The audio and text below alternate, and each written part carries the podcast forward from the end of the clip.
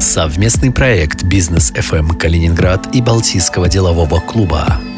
От первого лица представляют генерального директора группы компаний «Чин на Челине» Михаила Майстера. Если говорить о семье, где вы родились, выросли, что это была за семья? Я вырос в атмосфере, э, с одной стороны, любви, в атмосфере взаимного, э, очень глубокого уважения друг к другу.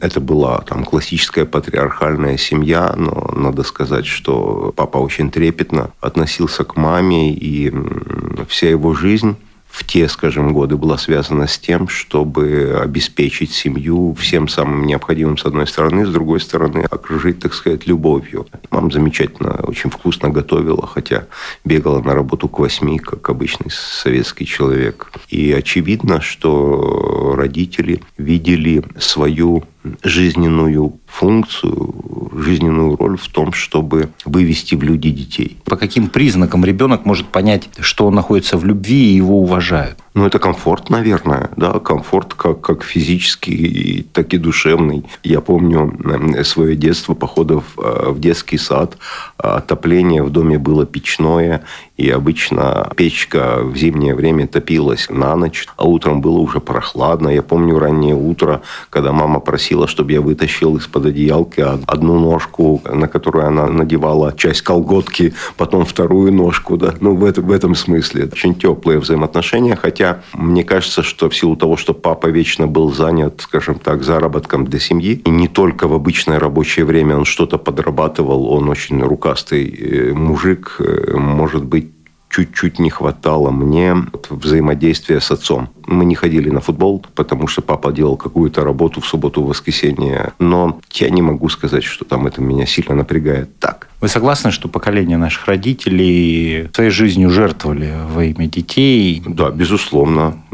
Абсолютно, я абсолютно с вами согласен. И если смотреть на мою маму с этой точки зрения и пытаться переложить на нее э, и ее ту жизнь современные ценности о том, что каждый человек, мужчина он или женщина, должен всячески самореализоваться. Я думаю, что перед моей мамой даже такой задачи не стояло. Вот твоя самореализация, вот, вот, вот твои дети, вот твой муж, вот твоя семья. И мама целиком полностью посвятила жизнь папе и нам с сестрой. Как относитесь к формулировкам, что мужчина должен воспитываться как мужчина, женщина как женщина. И вот, допустим, с сестрой своей вы чувствовали разницу в подходе к вам и к вашей сестре? Вот... Если она и была, то она как-то вот не выпячивалась, что ли, в каком-то смысле. Я почему-то не припоминаю ситуации, где бы ко мне было какое-то чуть более жесткое отношение или отношение, связанное с тем, что вот, вот с тобой поступают так, потому что ты мальчик, а вот с твоей сестрой вот это, потому что она девочка. А ты должен, потому что ты мальчик, или все мужчины должны? Вот это в вашей жизни присутствовало? Нет, я бы все-таки сказал, что во мне, как, как будущем мужчине, родители пытались сформировать уважение к женщине. Уважение к женщине. Что-то мне подсказывает, что мы не меняемся. Именно поэтому ребенком Миша Майстер тоже был ярким, активным, общительным. Насколько это было востребовано и комфортно быть таким ребенком в советской школе? Мне кажется, что школа не изменилась в том смысле, пока не ушла в онлайн. Значит, если мы говорим о школе офлайна, то в любом случае, в любом классе ключевые взаимоотношения – это взаимоотношения учитель-ученик. А это прежде всего человеческие взаимоотношения. И они в конечном итоге определяются даже не тем, а насколько тщательно ребенок занят э, твоим предметом они определяются каким-то потенциалом, они определяются просто человеческой энергией, они определяются там совпадением каких-то эмоциональных, очень личностных вещей. И в этом смысле я не припоминаю, чтобы вот в той советской школе, в которой я учился, что-то было бы э, иначе. Любому учителю всегда нравятся дети, наделенные определенной энергией, даже если она деструктивная. Ну, я ведь пару лет поработал в школе, поэтому имею право на точку зрения э, с той стороны кафедры. Поэтому не, не думаю, что в этом смысле что-то поменялось. Еще раз подчеркну, пока мы не ушли в абсолютный онлайн. И вот там будет тогда беда. Потому что мы все-таки люди, мы существа социальные, за исключением некоторых, так сказать, клинических э, отклонений от этой ситуации. Я думаю, что я всегда был ребенком, который транслировал там некую эмоциональную энергию, хотя учился я тоже неплохо. Любимые предметы какие были? История мне была очень интересна, мне очень была интересна география, я обожал украинскую литературу. Да, я учился в школе на украинском языке. А вы, кстати, давно были в своей школе, и как к этой практике встречи спустя много-много лет с одноклассниками, например, относитесь? Послушайте, э, встреча одноклассников – это ярмарка тщеславия. И если вы кого-то на этой ярмарке, скажем, не видите, значит, э, продавать нечего. Вот, вот ровно, ровно так я к этому, в общем, и отношусь. Лет на 10, может быть, было окончание школы. Ну, а дальше понеслось, поехало – на 25-летие мы уже находились в состоянии конфликта с Украиной. Поехать я не могу. Какие-то э, очень эпизодические связи с одноклассниками поддерживаю. Ну, в общем, жизнь ведь развела, а я не интересен им, они не интересны мне. Ну, все нормально. Так же, как у всех. Папа мой мне недавно как-то сказал, что вот зря я занялся всей этой ерундой. Может быть, следовало... А под ерундой папа понимал там бизнес, предпринимательство и, и все эти вещи. Вот он меня видел все-таки ученым, доктором наук, может быть, преподавателем а, в каком-нибудь вузе. То есть это были его сформированные мечты в конце 70-х, в начале 80-х годов. А сейчас я кто? Фабрикант – ха-ха-ха. А с позиции папы, ну, вряд ли это настолько социально престижно, чем быть директором школы. Вообще родители влияли на выбор? Нет. На, на то, куда идти? Нет. Э, послушайте, абсолютно замечательная ситуация. Родители никогда ни на чем не настаивали. В этом смысле я абсолютно счастливый сын, потому что ни на одно сложное решение в моей жизни, ну, важное, назовем его так, они не, не оказывали влияния, они готовы были послушать, а задать какие-то наводящие вопросы, но я никогда не слышал четких указаний. Вот, вот сделай так или сделай это. Ну, с одной стороны, замечательно, с другой стороны, это ведь, э, получается, ты в довольно юном возрасте должен принять очень ответственное решение. Как это происходило у вас? Вы знаете, передо мной это не было сильно больших развилок. Стояла глобальная какая-то цель состояться в жизни, быть успешным. Я тоже, в общем, видел себя человеком, который должен продвинуться в научной преподавательской карьере, завершающие классы школы.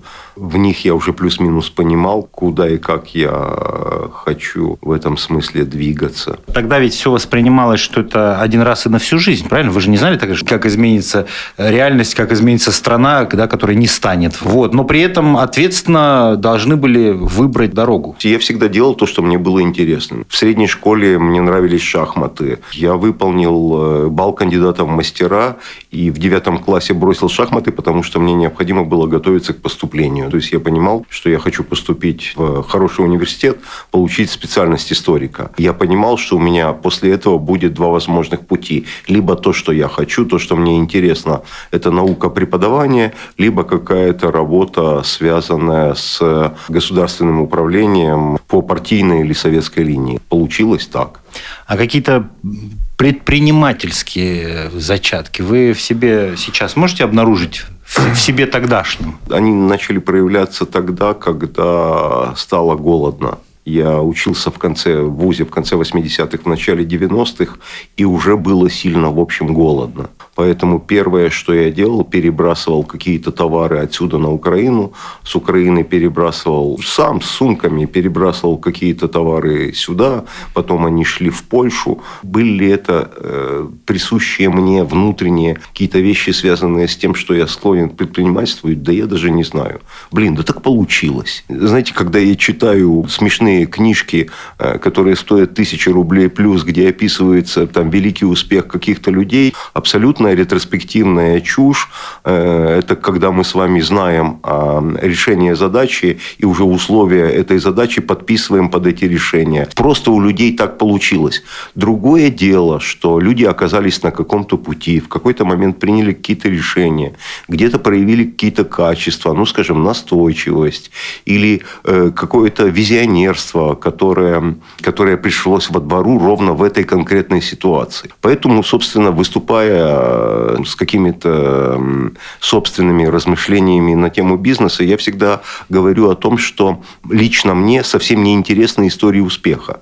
Потому что истории успеха, они настолько личностны, настолько связаны с комбинацией самых различных факторов, случившихся в это время и в этом месте, что из них в общем никакого конкретного, практичного опыта взять нельзя. А вот истории ошибок, вот это для предпринимателей и вообще для людей, которые задумываются над собственной судьбой и пытаются а, ее как-то изменить, что-то с ней сделать, вот истории ошибок, вот это невероятно важно. Но это, их, это, про них не пишут книг, к сожалению. Пишут, но пишут, но очень мало, понимаете, не продать их. Книги ведь пишут а, для того, чтобы э, их продать и денег заработать, да, а не для того, чтобы э, научить. А эм, люди любят замечательные сказки, нас э, с детства вводят в культуру сказок. Да?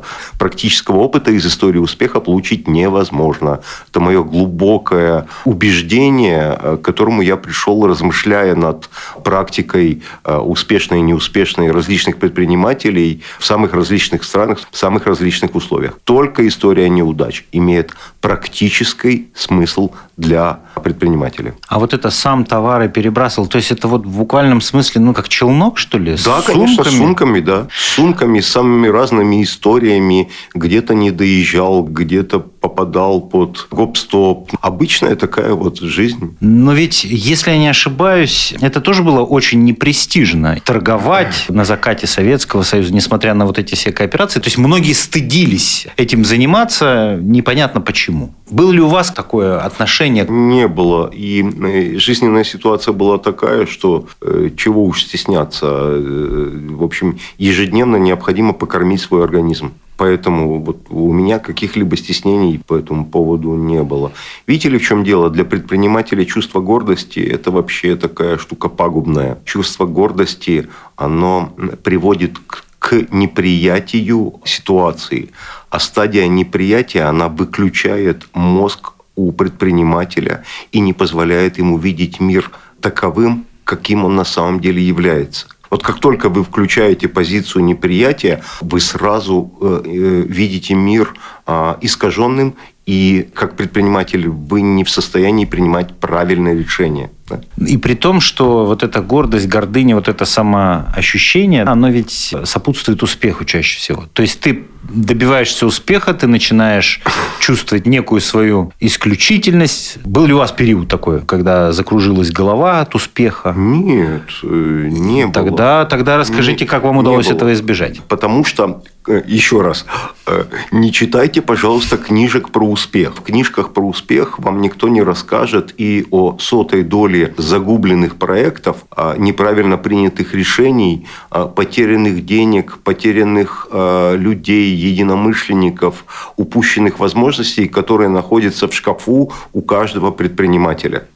А если предприниматели такие же люди, как и все, то есть, наверное, и какое-то профессиональное выгорание – Безусловно. Послушайте, у предпринимателя вообще есть значительная проблема. И эта проблема, а, она называется морковка, которая висит перед тобой. У каждого человека своя степень притязаний к неким материальным и нематериальным поощрениям. Когда базовый набор продуктов, который бы ты хотел получить, у тебя есть, надо себя заставить, надо себе нарисовать какую-то морковку, благодаря которой бы ты смог вставать утром с постели и двигаться вперед. И поверьте, это невероятно сложно, особенно когда ты живешь в условиях перманентного кризиса. Я, как человек работающий, живу в условиях перманентного кризиса и давления уже несколько десятилетий. Поверьте, это психологически невероятно сложно.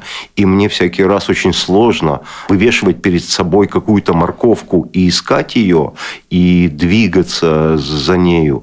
Ну, потому что для меня не настолько важно как автомобиль, на котором я езжу. Мне абсолютно достаточно того жилья, которое у меня есть. Мне не нужен самолет. Книги стоят не так уже много. Есть какие-то увлечения, безусловно, у меня, но это тоже не супер дорогостоящее. И, в общем, вот с морковкой проблема. Не самая простая работа, в общем, предпринимательская. То есть сейчас вас э, просить описать ту морковку, которая манит вас вперед, сложно, да, ее описать? Я не понимаю, да, как, как ее сейчас можно было бы описать, особенно в микрофон.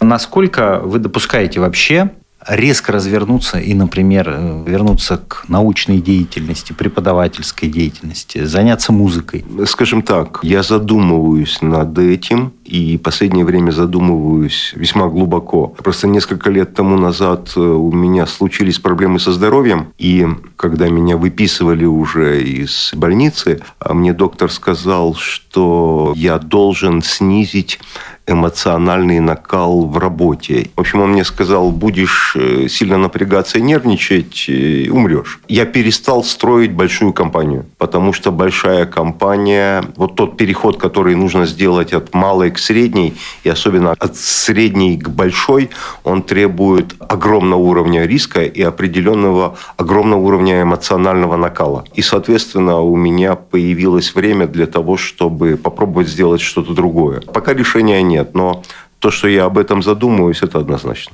А предприниматели э, часто говорят о том, как важна команда, о том, как важны единомышленники, люди рядом.